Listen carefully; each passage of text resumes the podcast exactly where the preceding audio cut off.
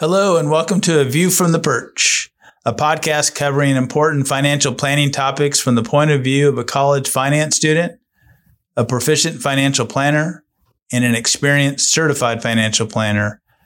Each week, we discuss a new topic aimed to educate listeners from the Parrott Wealth Management team's research and experiences. Now, here are your hosts, Bill Parrott, Spencer Inglekay, and Ryan Arnold.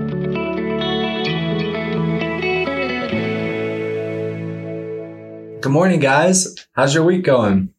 Yeah, going well. We're having a good couple weeks in the market, and uh, hopefully we finish uh, on an update today. But all's well. Yeah, all's well. Rally is coming, so hopefully it sustains, and we'll continue to go up for the rest of the year. Um, yeah, sounds good. This week we have a pretty pretty exciting topic considering what we do here. Um, so we're talking about financial planning. And so I guess we can get right into it the first question being, what is financial planning? What does it mean? What, what do you do? Um, can you tell me more about it? Yeah, it's a great question and it's at the root of what we do. And the way I like to describe it, it is quantifying a person's financial goals, looking at their hopes, their dreams, their fears, uh, what they want to do in retirement, um, what they want to do with their assets, how to generate income. And we'll get into it later, but it's just not regarding investments. We go well beyond investments.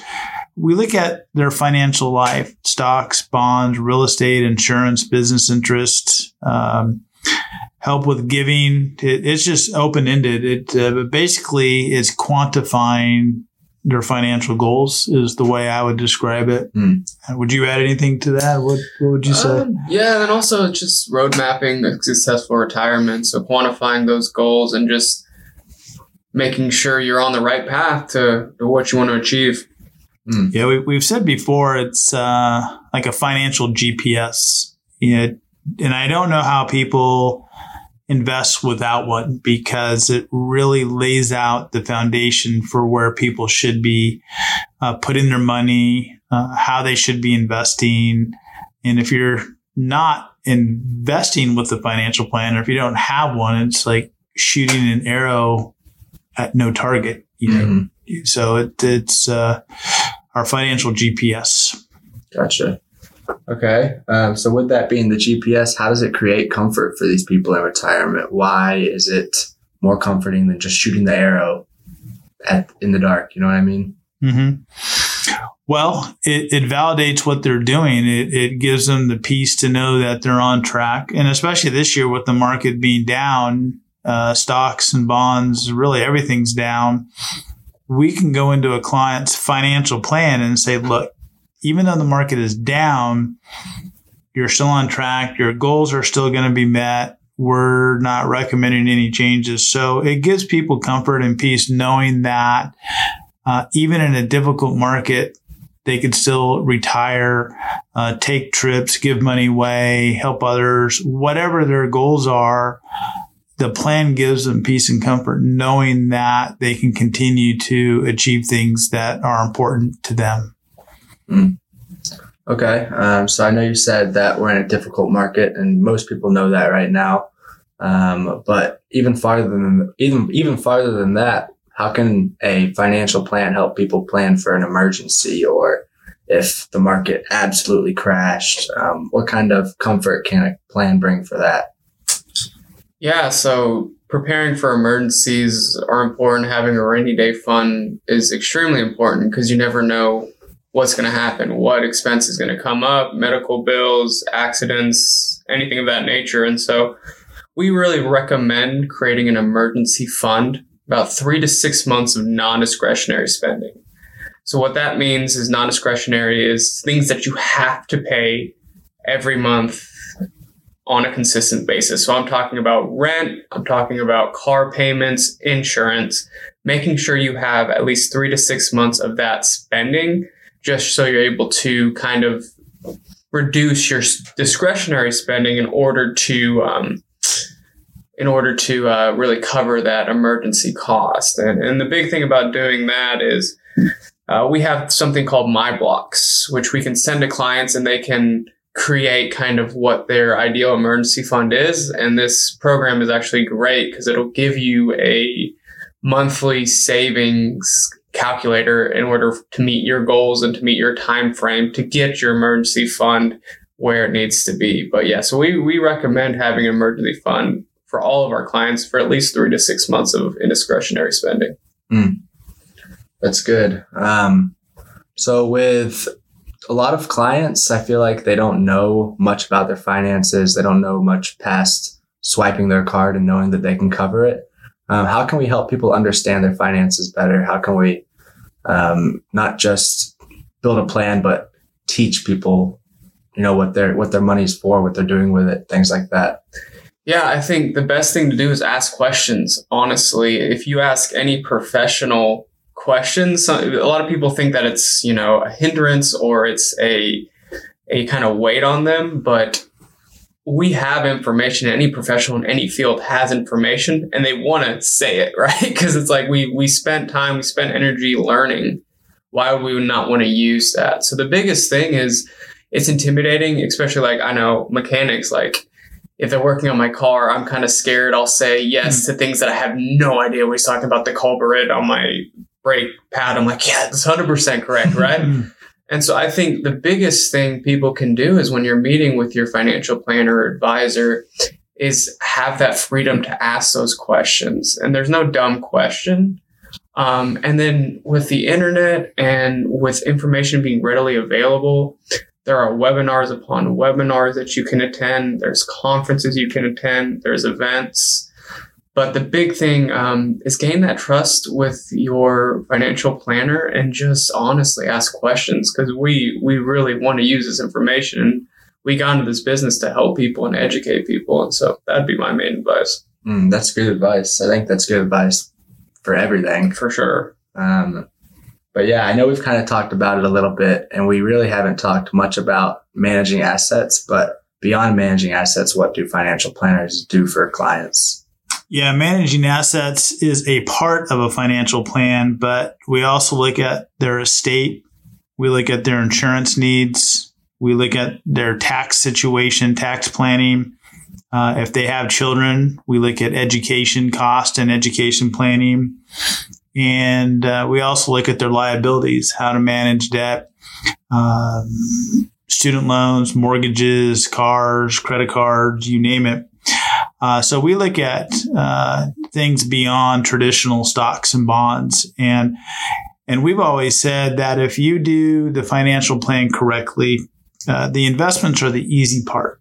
Uh, it's like going on a vacation. The hardest part about uh, planning a vacation is where to go and when to go. But but and, once and you getting in the car uh, and getting in the car, uh, don't make me turn this car around. But um, uh, I think once you decide where to go, everything else falls into place. And so a lot of people think that the investments are the most important part of the plan, but I would say the other components are uh, either equal or more important than mm-hmm. to the investments because if you have an emergency fund, if you have the proper insurance, if your debt is manageable, if your taxes are uh, in line, if you're paying for college, then the investments should be plug and play. And uh, the plan allows us to uh, look at all these components for individuals to make sure their their financial house is in order. Mm, that's good.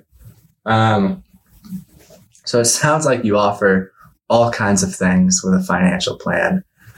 How much does a financial plan cost? Our our standard fee is is eight hundred dollars, but it can go from zero to fifteen thousand dollars plus for a financial plan. Uh, a lot of advisors charge by the hour, uh, 250 300 There's some that charge $500 per hour. Uh, some offer a percentage of their net worth or their income. So it's it's a wide range, and you definitely want to look at and ask what the fees are before you commit to a financial plan because it varies uh, greatly. Uh, for the remainder of this year, we have waived our financial planning fee, so we're not charging for it right now because of the current market conditions. Mm-hmm. Uh, you know, a lot of people are hurting, so we we've waived our fee for the year. So if anybody's listening, um, give us a call because we've removed that hurdle uh, to make sure you're on the right path. But it, it ranges quite a bit. But each planner should disclose what their fees are. And, you know, good firms should have it on their website for, for everybody to see. You shouldn't have to hunt and peck for it. But uh, I would say in a flat fee, zero to 15,000 is, is that, that typical range. Mm. Okay, cool. Um, so let's say you're going to a financial planner and you want to come in with a somewhat successful plan. How can you improve the successfulness of your financial plan?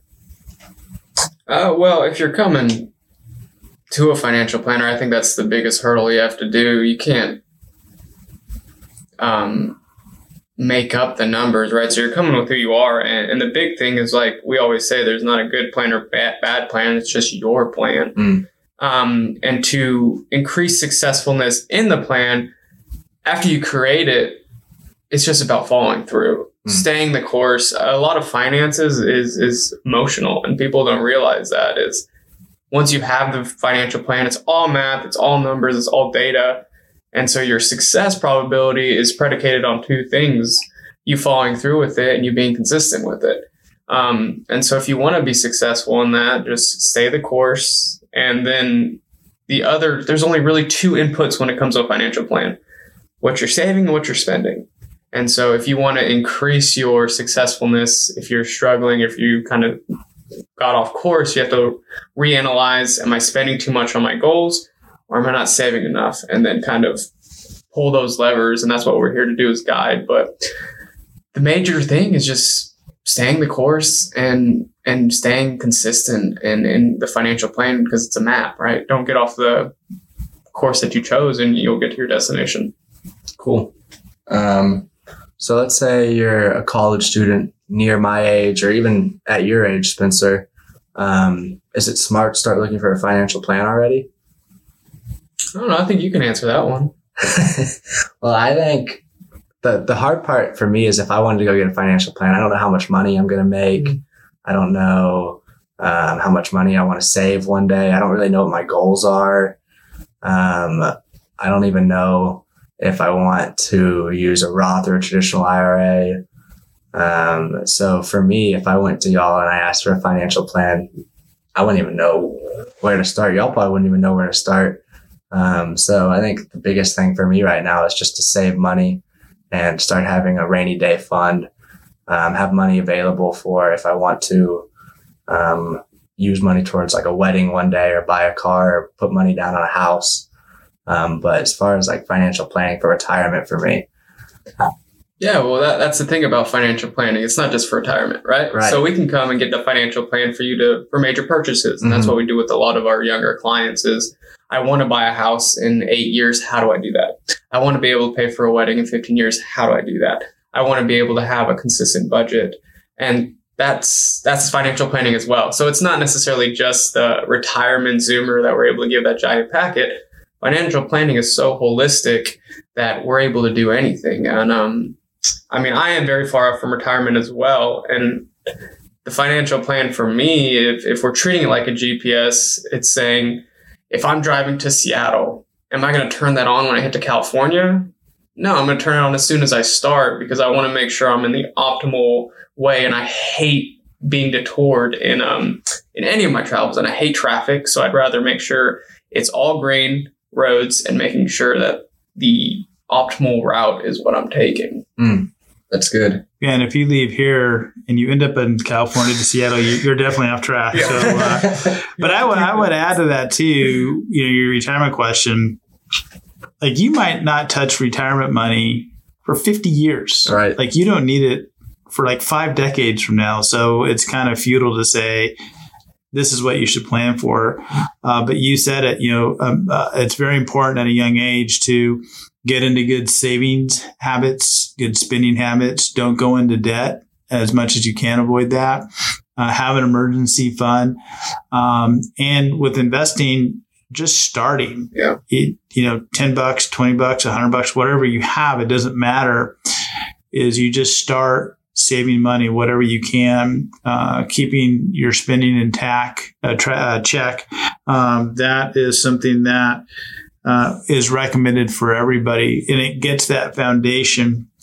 And you know, we we haven't talked about it yet, but a financial plan is a living document. It's for your whole life. It's just not a point in time. Like you just don't do a financial plan once and say, okay, I'm good.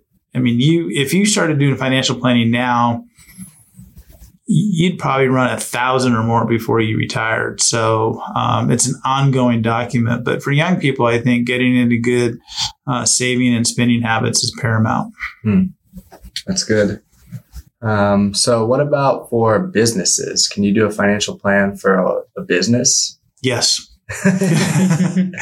yeah, you can do it for anything, anybody. Um, you know, businesses have issues, you know, cash flow issues, dealing with insurance, dealing with uh, retirement plans, dealing with employees. So, you know, planning is planning. You know, it just, right. it's uh, breaking out the calculator. But yeah, absolutely, you could do it for businesses. Um, and we would encourage that because a lot of people, uh, mainly with businesses that we've seen, it's it's dealing with cash and cash flows the biggest concerns. Mm. Especially if you're starting your own business and don't really know where to start. Absolutely. Yep. Okay. Well, my last question: What makes a uh, financial planner credible? What are the accred- accreditations that are needed? Um, what do y'all have? Well, the certified financial planner designation is the gold standard for financial planning. The CFP designation is one that, that I have. I've had it since 2003. Spencer's currently going through the program to obtain the designation. But uh, that that's that gets you in the door, and you know we're fiduciaries. But you know, trustworthy just comes from our actions, mm. right? Regardless of designations. You know, are we honoring the client? Are we doing what they want? Are we meeting their needs? And uh, and that comes through time. But the CFP CFP designation is what you should look for if you're looking for a planner. Yeah, I think the biggest thing that I've seen is just customer service too. Um, with a financial plan and dealing with emotions. Just being an intern here this summer, that's something that I've seen is huge. Just being able to have good customer service I think that's what separates one firm from another is care for your clients. Yeah. You know, if, if, if you call us, we'll call you back. If you email us, we'll email you back. It's, it's simple strategies, but as we've talked about a lot, customer service is about in this market the only thing that we can control. And if, and I've seen this at other firms where, um, especially when I was managing at a larger firm, uh, some brokers just wouldn't call their clients back, and and it would just fester. And and I was the manager, so the clients would call me and say, "Why did they call me back?" And you know, I don't have did not have a good answer for that, and so customer service is um, very important to us. And again, if you call us, we'll call you back. Absolutely. Sounds good. Well, that's all the questions I have. Thank you all for your time. Thank you. Yeah, thank you, Ryan. And thanks, Ryan. This is uh, our last podcast with you at the helm. Mm. Uh, you've you've been a great intern. You've done a great job, and and Spencer and I are going to try to figure out the technology side. And uh, wish us luck. That's right. Sounds good. Appreciate y'all.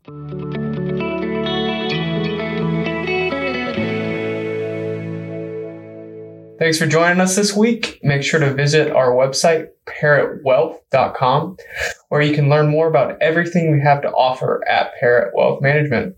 That's our view from the perch. See y'all next week.